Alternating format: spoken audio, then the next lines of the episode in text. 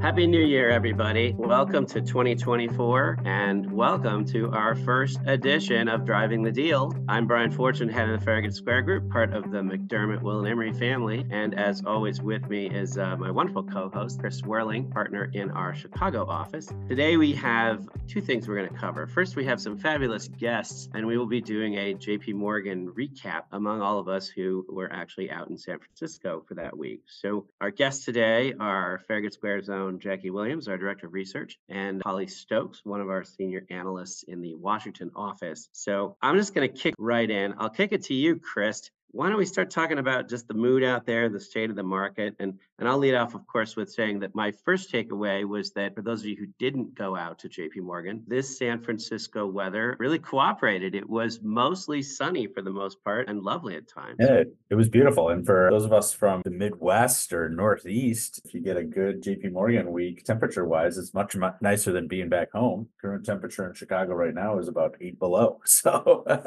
it was great. And Brian, good to be with you on the podcast again. I'll say of all the the drinks I enjoyed at the JP Morgan cocktail parties, the one I had with you was the best. that's right. That's right. So, but uh, getting to the mood of the conference overall, it was upbeat obviously. I mean, I think a lot of the private equity and the investment banking and even the biotech and pharma community is fairly positive about 2024. And when comparing it to 2023, which was a pretty down year in all of those sectors, you cannot help but be positive about what 2024 will bring. So I think the most significant piece of the conference for me was that we have quite a few of our clients who are preparing platform companies for exit transactions, processes launching, and management teams were out at JP Morgan doing meetings and getting ready to launch a process over the next few weeks. So now that does not mean that it's time for celebration and heady days are here again. But what it means is we're taking some steps towards seeing what this market's going to bear in 2024. And by that, I mean the valuations have to come in for these platforms to transact.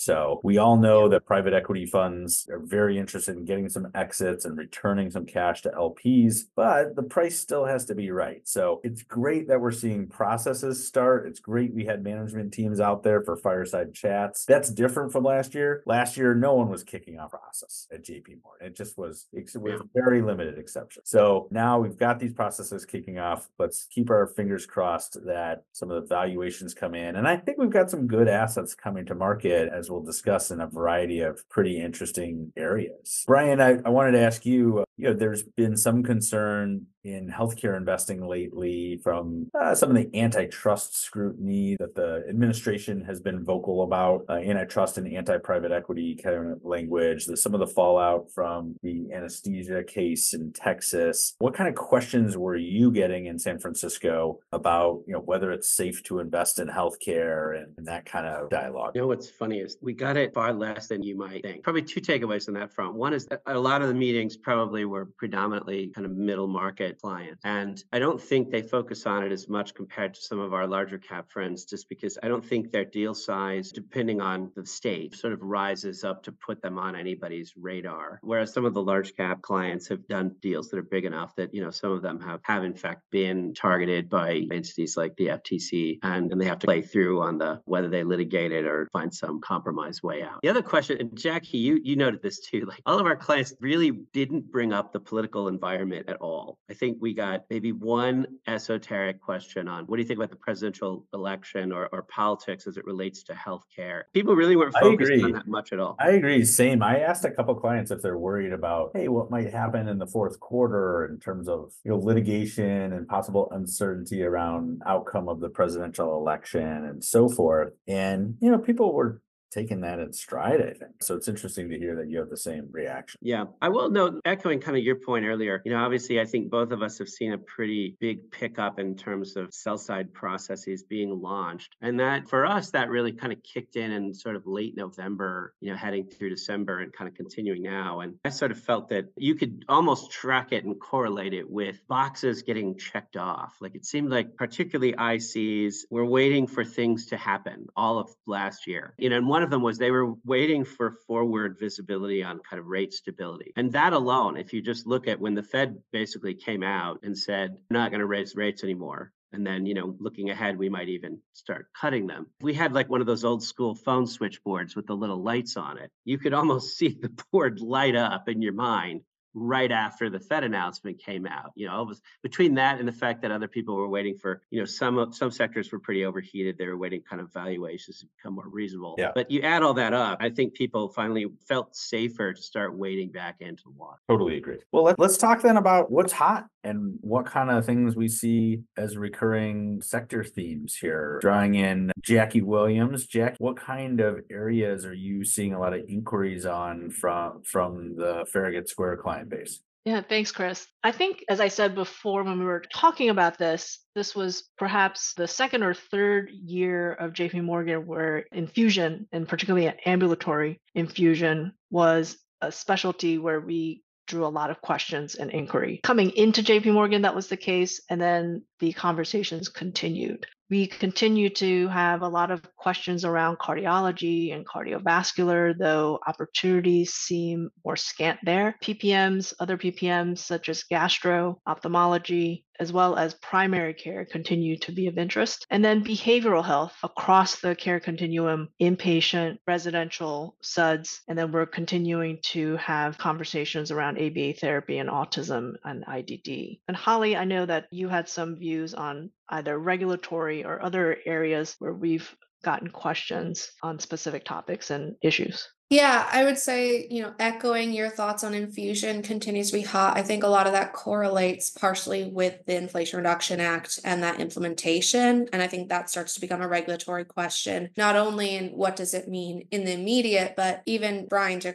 and Chris, to your points earlier of is there any chance the election sort of sways any of that outcome? I think we were also talking quite a bit on PBM, specifically on federal versus state regulation. I think that's going to continue to be a topic of discussion at least through first half of this year. And beyond that, we were getting a lot of questions just in terms of specific PPM dynamics. I think one thing that's a little interesting to me and maybe bodes well of how people are viewing the market is fall of last year, we were getting inquiries, I would say, on sort of safer, very, very stable PPM. So for instance, allergy ENT, it's a space that's very green light. It's been green light for a long time. It's not really a a large risk at play. And I think we're now starting to get a little bit more interest again into PPMs that have more strategic risk. And I don't necessarily mean downside risk or value based care, but just risk in terms of how does that play in terms of Medicare and commercial. And I think that increase in risk appetite starts to bode well in terms of how those are viewing the market. Hey, Holly, you had a few favorites that you thought were sort of coming into view in terms of, you know, reimbursement or regulatory being, you know, interesting space. So, yeah,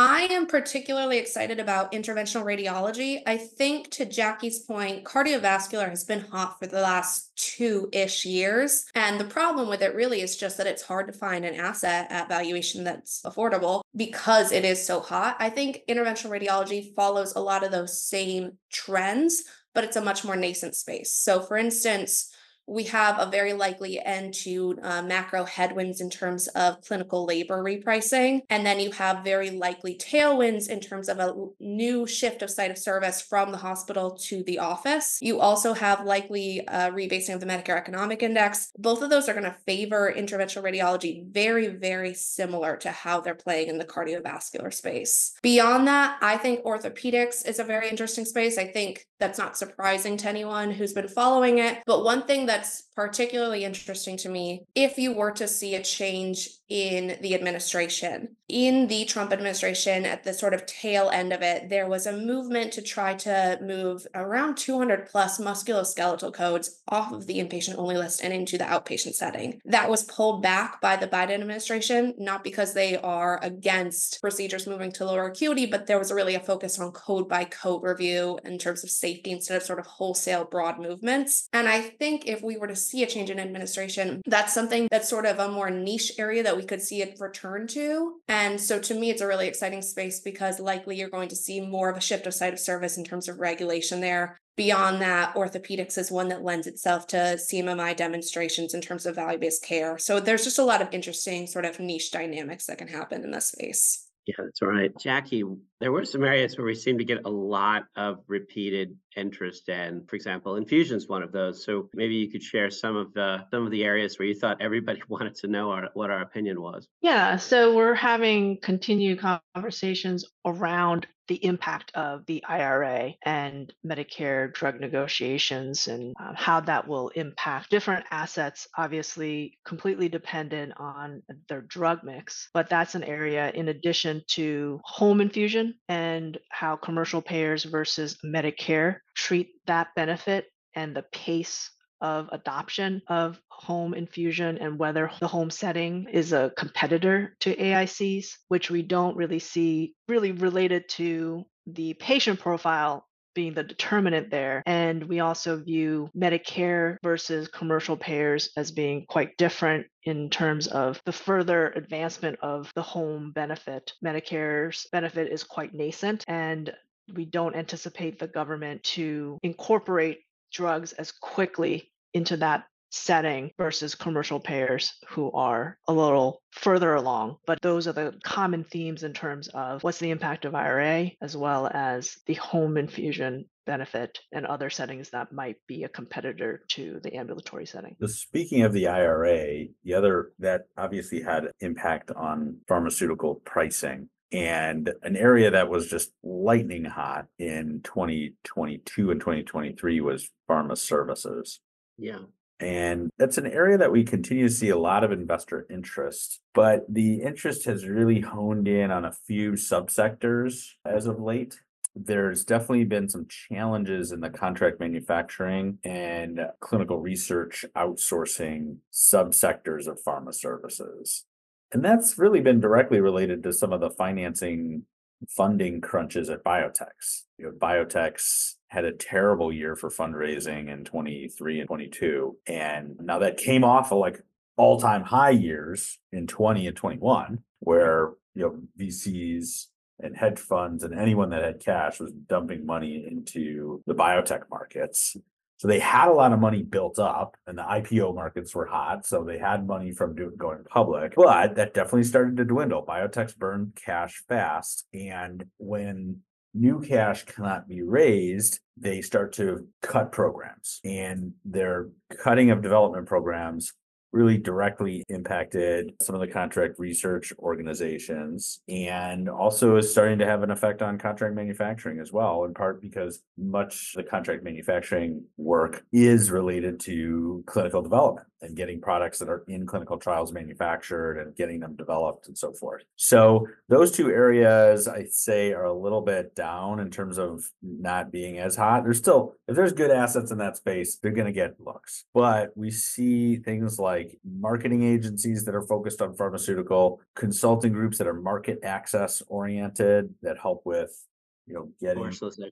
getting commercialization. Yeah, exactly, Brian. The commercialization component of pharma services is really hot and the compliance consulting and other services to help pharma companies with compliant is still a very interesting space. So I expect that 2024 is going to see a real continued stream of pharma services deals. And if the IPO markets open up and a venture starts to fund a little more biotech, I think some of those areas that might be a little bit down that I mentioned might fire right back up to life. And We'll see some of those companies having really good years. And uh, this is an area where investors really want exposure for the coming years. And I expect it to be a, a decent year in the pharma services space. That's great. I would be remiss if I didn't ask us all for kind of our quick takes on what we'll call buzzy areas. The buzzwords always come up, and let's translate that into how it works into the deal market. So let's deal with the first one. What do you say when people ask about value based care in 2024? So I felt like this year's JP Morgan, there was more skepticism or consideration of what is truly value based care. And this is something that we've talk to clients about. The term gets bantied around, and there's a question of whether uh, it continues to be aspirational or whether there's specific specialties that really particularly lend themselves, like primary care and orthopedics, versus being applied across the board of healthcare. So I felt like the conversations that we had about value based care were more thoughtful. And I don't know if that's because I suspect that's because investors are questioning the types of value based care arrangements that they're observing in the actual market and by providers. So, whether it's really pay for performance or upside risk only, or whether there's global upside downside risk being taken. So, I thought there was just more thoughtful conversation around value based care this year. Well, that's good news. Chris, this ties into the pharma universe as well. So the second obviously topic that that's very much bandied about these days is use of AI in healthcare. So did that come up at all in, in your world of commercialization or drug development? Yeah, for me, not as much in drug development. That tends to be a little bit more of the focus of the early stage investors, which are not my personal specialty. You know, the interesting area that I saw AI come up in is payer services, which is an area we would be remiss Yeah. not speaking about right now. Because that's a very interesting area for investors as we see the payers continue to consolidate. And the larger they get, the more they need to outsource. And AI offers an interesting way for them to get some efficiencies in their business and lower their overhead cost. So AI is definitely of interest to payer services investors. However, I would say there is a little bit of concern. It's not clear under various state insurance laws how compliant some uses of AI can be under these state laws that impact prior authorizations and medical decisions. So investors have been digging in on that. They're gung ho on AI as in other computer assisted decision making tools that can deliver efficiencies to payers. However, you need to be cautious and make sure that it's doing so in a compliant manner and not deferring decisions to automated systems that really require a medical professional, for example. So there's been some preliminary litigation on this, a few enforcement inquiries, and it's just something that we're watching cautiously as investors wade further into this space.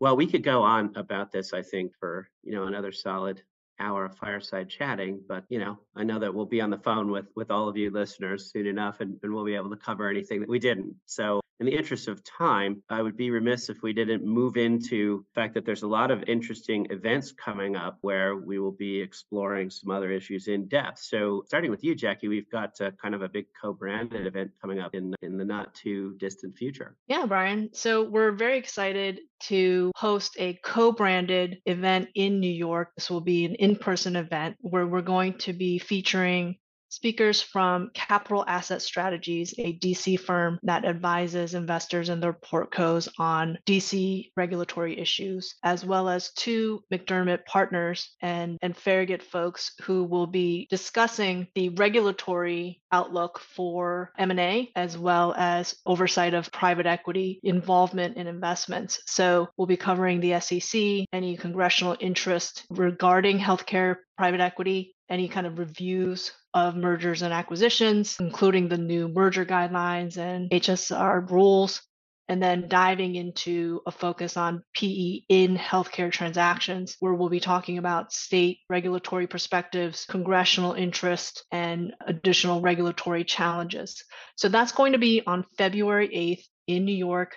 So please look out for invitations from Farragut related to that event. And I know, Chris, we've got some podcasts and webinars related to McDermott events coming up. Yeah, we have a series of webinars coming up in the end of January and throughout February. That's kind of a run up to our big practice management and ambulatory surgery center symposium that we're holding on May 15th and 16th in Nashville. So check out our website. It's kicking off with an overview of the PPM market in 2024 that we're co hosting with TripleTree. And then on February 1st, we'll have a subsector spotlight on med spa practice management. On February 8th, we'll have a subsector spotlight on pain management PPMs. And then concluding on February 15th, we have a specialty dental focused webinar. So I think those will be really interesting. Those are three areas that we see clients digging in on right now and interested in investing in the next level of, of practice management. So I hope that you can find that information on the McDermott website and sign up for those if those are of interest. And last but not least, then Brian, we've got HPE twenty twenty-four. You want to tell us a little bit about that event? Well, it promises to be a pretty good one. It builds on uh, what we did last year. As we all know, last year we started adding more time on the front end for the conference. The trend to be a little more in execution mode, similar to Nashville. So uh, this year, a lot of our banker friends will be sponsoring space. We bought out the whole hotel now, so it, it, you won't you won't have any random tourists walking through going, "Why are all these people